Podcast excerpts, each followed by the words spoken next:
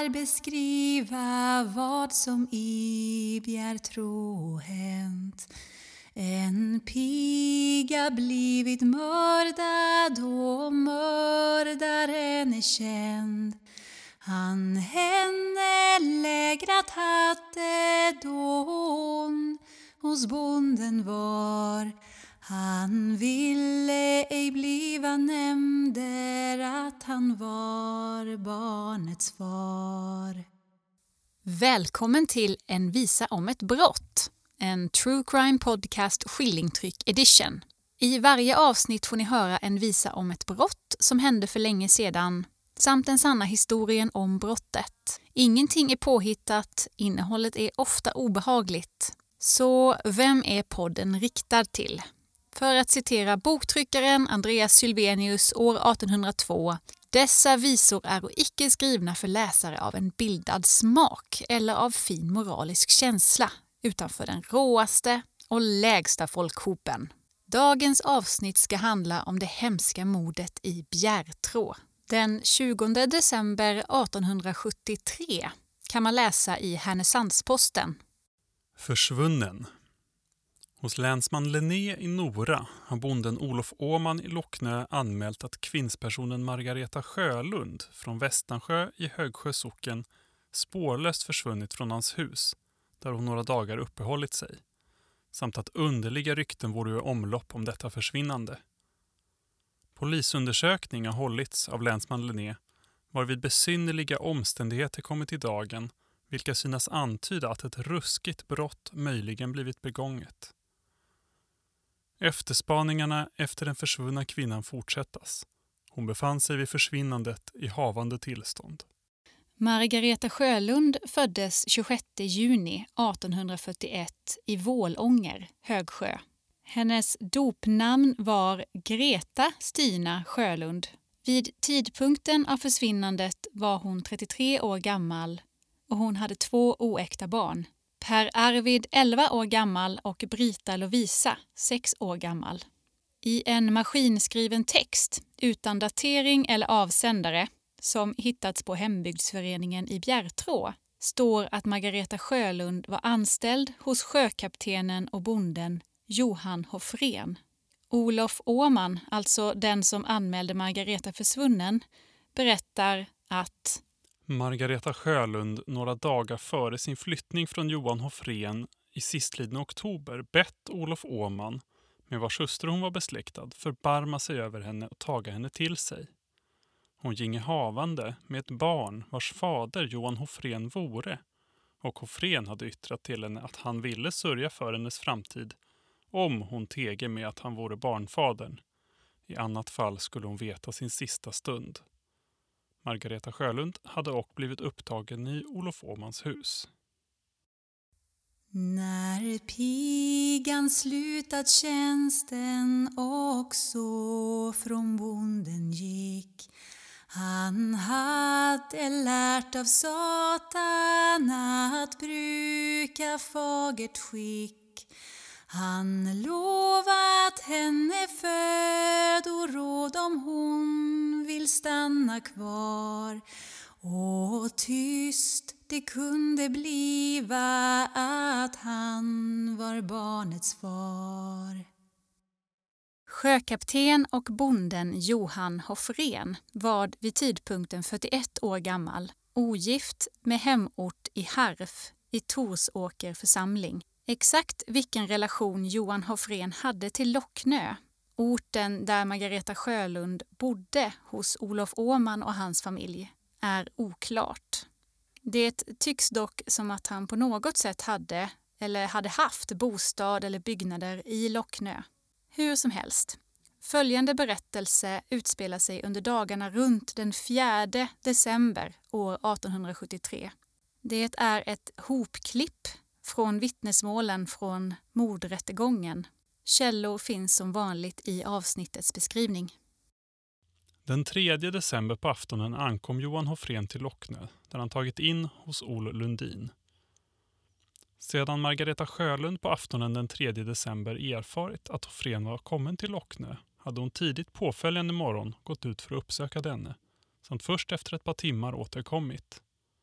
Vid middagstiden hade Hoffren varit inne i Olof Åmans hus, men då enligt Olof Åman ej talat med Margareta Sjölund.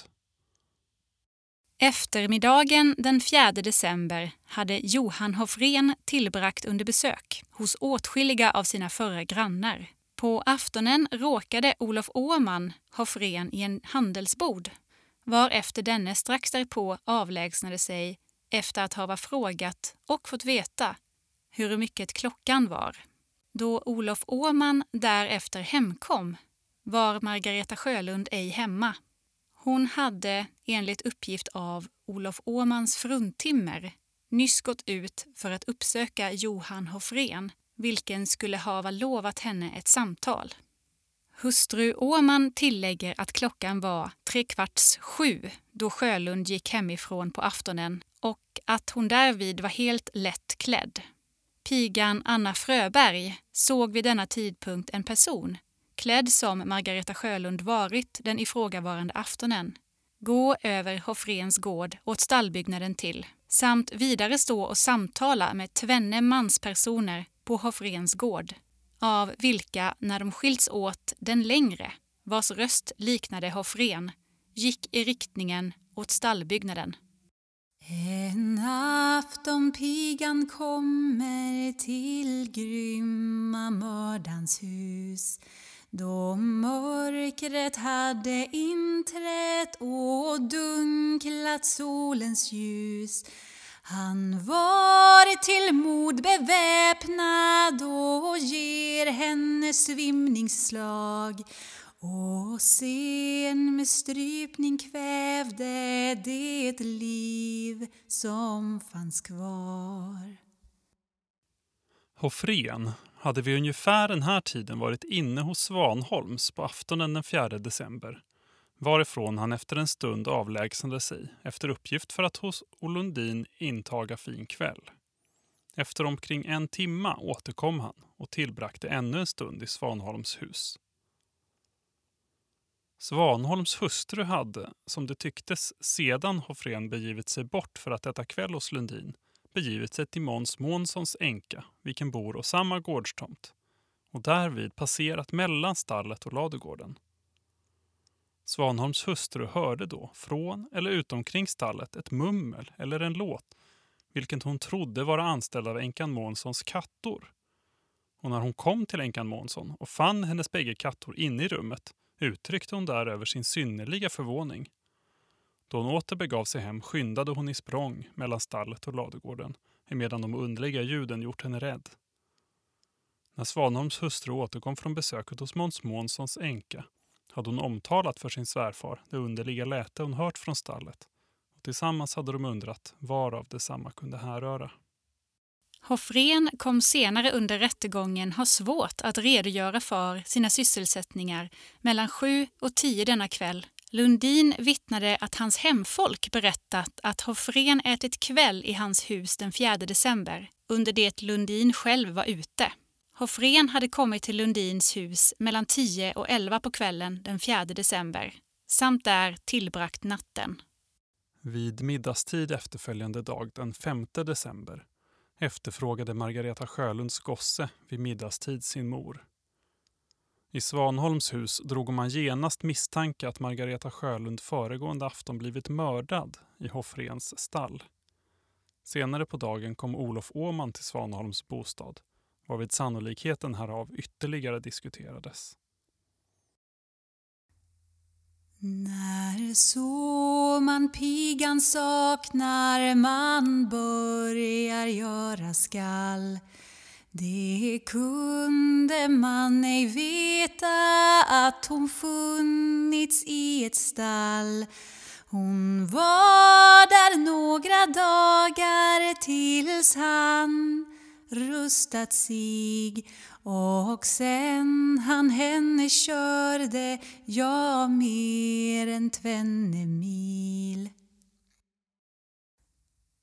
Han körde till en broder med lasset må ni tro för att få gömma stoftet fördolt uti hans bo som låg nedlagt i skrindan förvarat ut i hö.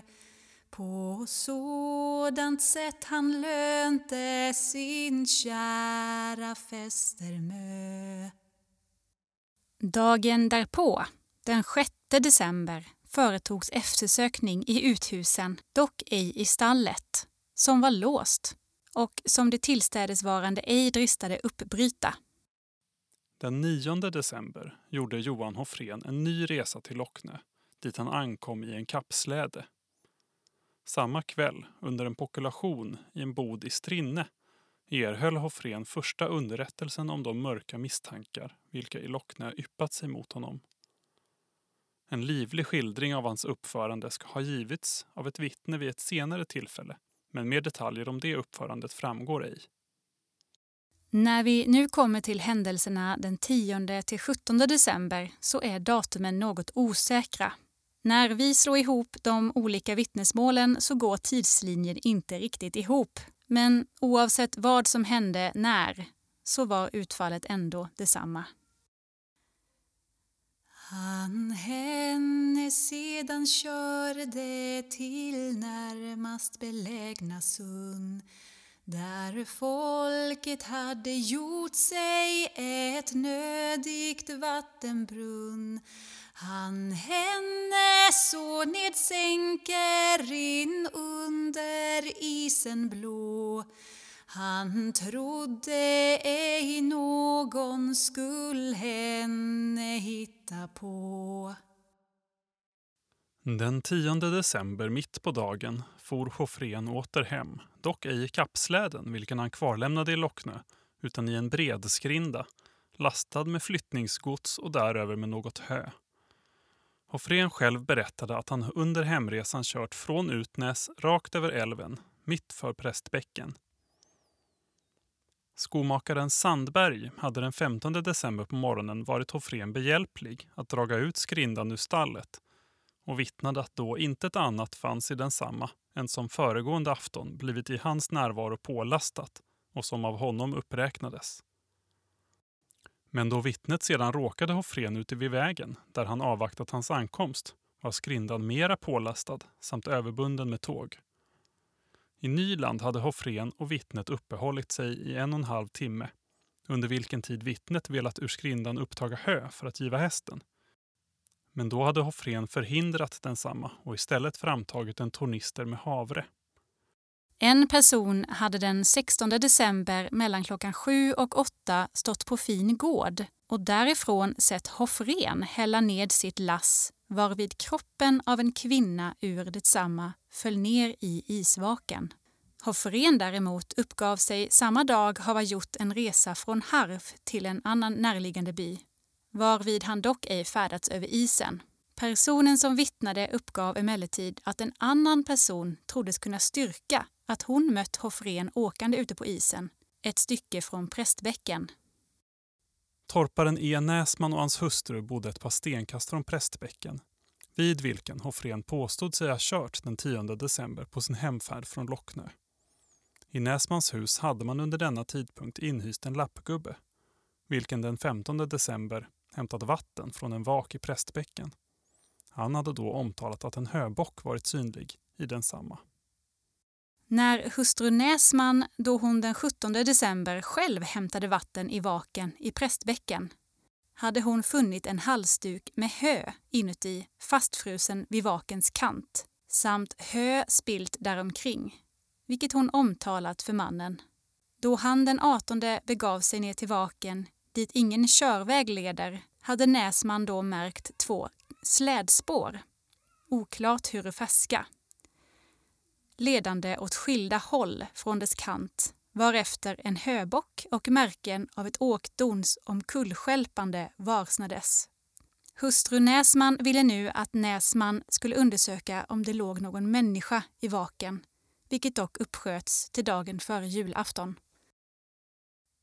Åh, när som folket börjar att ta vatten från sin brunn. Då börjar de få skåda ett så ovanligt skum som upp på vattnet flyter varför det se nedåt och pigan så det finna med häpnad och med gråt.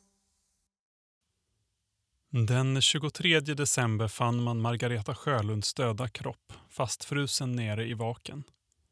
Julaftonen användes till likets varsamma lösgörande från isen.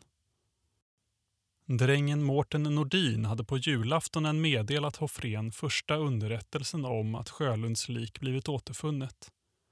Senare samma dag hade Hoffren frågat vad folk sa om denna händelse, varpå Nordin svarade att man misstänkte Hoffren att hava stoppat Sjölund i prästbäcken. Hoffren hade även frågat hur liket såg ut, varpå Nordin svarat att det var fullt igenkännligt. Annandag jul hade Hoffren kallats för att se huruvida han igenkände det lik som anträffats i prästbäcken och han hade funnit detta vara Margareta Sjölunds döda kropp. Nu gavs det full anledning att häkta mördaren han var dock styv att neka så styrkt av djävulen. Varför skall du väl neka då du nu mördan är? Betänk att Gud som vet det han ej dig glömma lär den 27 december häktades Johan Hoffren misstänkt för mordet. Den 29 december påbörjades rättegången i Nora häradsrätt. Tio vittnen avhördes på ed varefter Hoffren ej braktes till edgång. Samma dag fann drängen Mårten Nordin på en hylla i sin husbondes stall en kvinnohalsduk med en mindre blodfläck vilken senare förevisades inför rätten. Hustru Åman kom att intyga att Margareta Sjölund påhaft en halsduk alldeles lik den som Nordin funnit då hon på aftonen den 4 december gick för att uppsöka Hoffren. Härnösandsposten 31 december 1873 Den försvunna kvinnan Liket av försvunna Margareta Sjölund har anträffats i Prästbäcken i Torsåkers socken varefter det blivit nedstoppat i ett hål i isen. Märken och kvinnans hals gav anledning övermoda att hon gjutit döden genom strypning och av det hö varav hennes kläder vore uppfyllda drog man den slutsats att hon från den ort där mordet förövats blivit i hölast transporterad till Prästbäcken.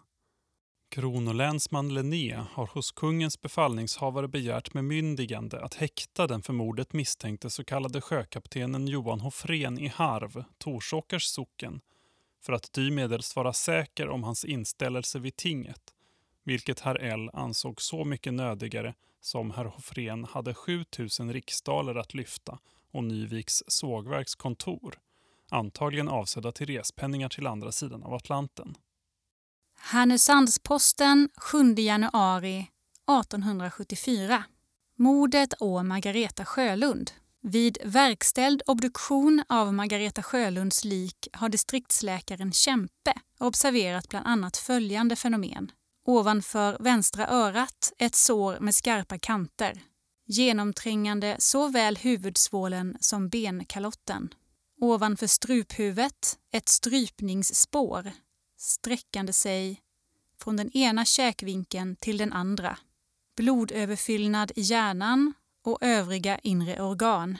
På grund av dessa omständigheter även som av det hö som funnits i likets hår och kläder avgiver Dr. Kempe det utlåtande att Margareta Sjölund till följd av yttre våld avlidit på ett ställe avlägset från den vak var i hon fanns och att skäl finnes till det antagandet att våldet blivit henne tillfogat på så sätt att hon först blivit dövad av ett slag vid vänstra tinningen av något hårt tillhygge samt sedermera av våldsverkaren strypt och därefter i ett hölass transporterad till vaken vid prästbäcken.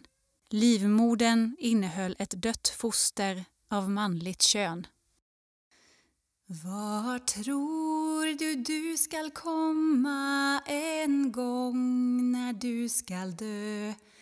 För visst bland mörkrets andar i avgrunds djupa sjö vart vill du taga vägen då ingen nåd mer finns? Så fly i tid till Herran, men han din bättring minns.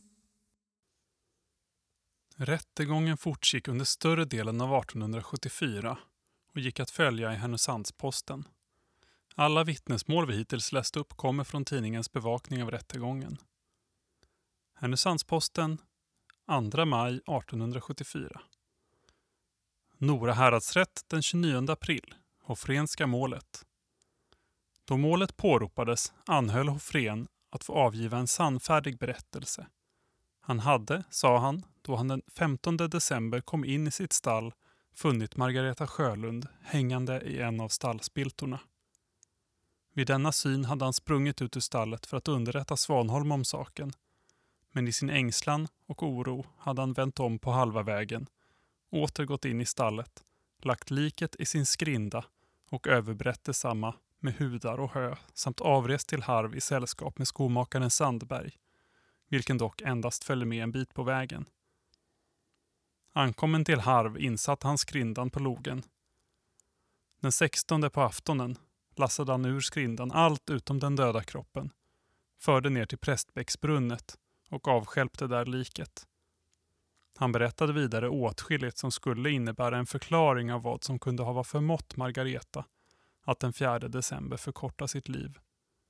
På fråga hur hon kunnat slippa in i stallet berättade han att han den fjärde på morgonen då han i sin bostad i Lockne samtalade med Margareta på begäran lovat lämna henne en halv tunna säd vilken han längre fram på dagen skulle uppmäta och sätta in i stallsvalen.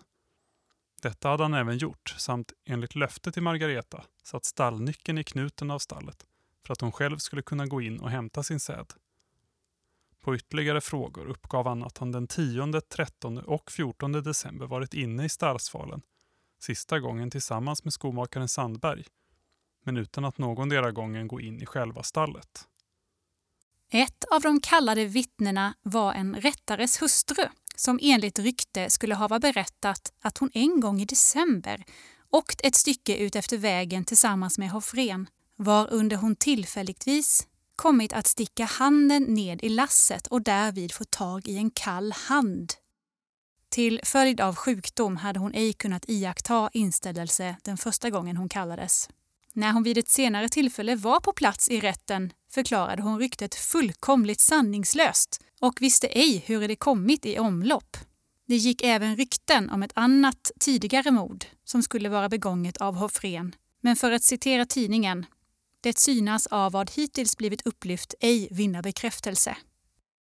Den 29 oktober 1874 förflyttade sig hela rätten till Lockne för att besöka platsen där brottet troddes ha blivit begånget. Vi läser återigen i Härnösandsposten.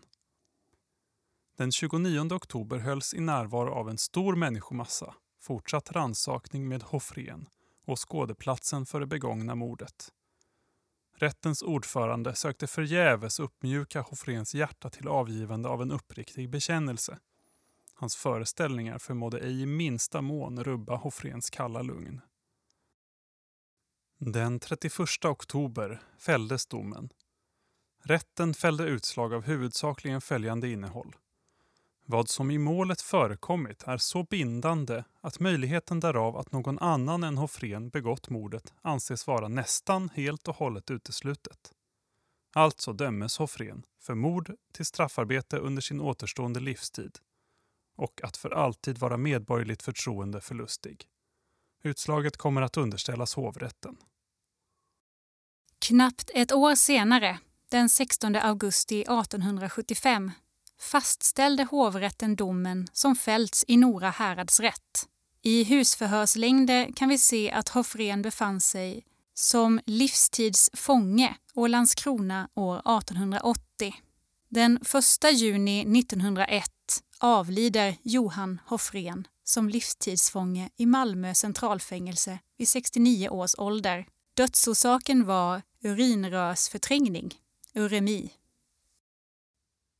Skillingtrycket i detta avsnitt hette En sorgerlig ny visa om dubbelmordet som utfördes av boven J. Hoffren på pigan Margret Sjölund, den han lägrat hade, vilket skedde ute i Bjärtrå socken år 1874. Det kostade 12 öre och trycktes hos I.H. Strube i Sundsvall 1875. Författare var avskedade båtsmannen och korpralen J.P. Gammal i Bjärtså. Ingen melodiangivelse stod i något av de småtryck vi kunde hitta. Till detta avsnitt valde vi melodin från en svensk folkvisa som bland annat sjungs med texten Jag ser upp på dina ögon. Tack till Viktor Kronmar som har hjälpt oss med ljudproduktion till de här tre första avsnitten. Kolla in hans företag på viktorsljudochljus.se. Vi vill också säga tack till Petter Sjöstrand som hjälpt oss med inspelningarna. Har ni ett skillingtryck ni vill att vi ska göra ett avsnitt om? Eller har ni något annat ni vill säga? Skicka ett mejl till kontakt envisaometbrott.se så hörs vi. Tack för att ni har lyssnat. Och nu kommer de återstående verserna från skillingtrycket. Du är väl blott en fånge som sitter ut i bann. Det är väl blott till kroppen men om dig tiger skam. Och nu dig rätt betänker varmed du bunden är det är med världsligt fängsel som Satan dig beskär. Bekänn ditt brott i tiden, fly till din Gud med mod. Du ännu nåd kan finna i Jesu dyra blod. En Jesus har ju lovat så innerligen mild att den som honom söker ej är från honom skild. Vi alla vilja bedja om frälsning för din själ och oss i bön insluta blott för ditt arma väl. Varför skall du väl neka när du dock mördan är? Betänk att Gud som vet det han ej dig glömma lär. Och laga du ej kommer till bröllopet för sent då dörren är till sluten och dig dig blir förment. Att in i salen kommer där Herren Gud själv bor med alla helgon fromma som upp Jesum tror. Nu får jag sluta visan så enkel som den är. Och må den bli till nytta och inte till besvär. Och må vi rätt betänka vad skrifterna oss lär det är att gudligt leva i denna världen här. Så sjung nu denna visa så gott som ni kan och att den eder lända till bättring för var man som haver hört vart fasa som hoffren verka kan upp på sin piga Margret som dödde för hans hand.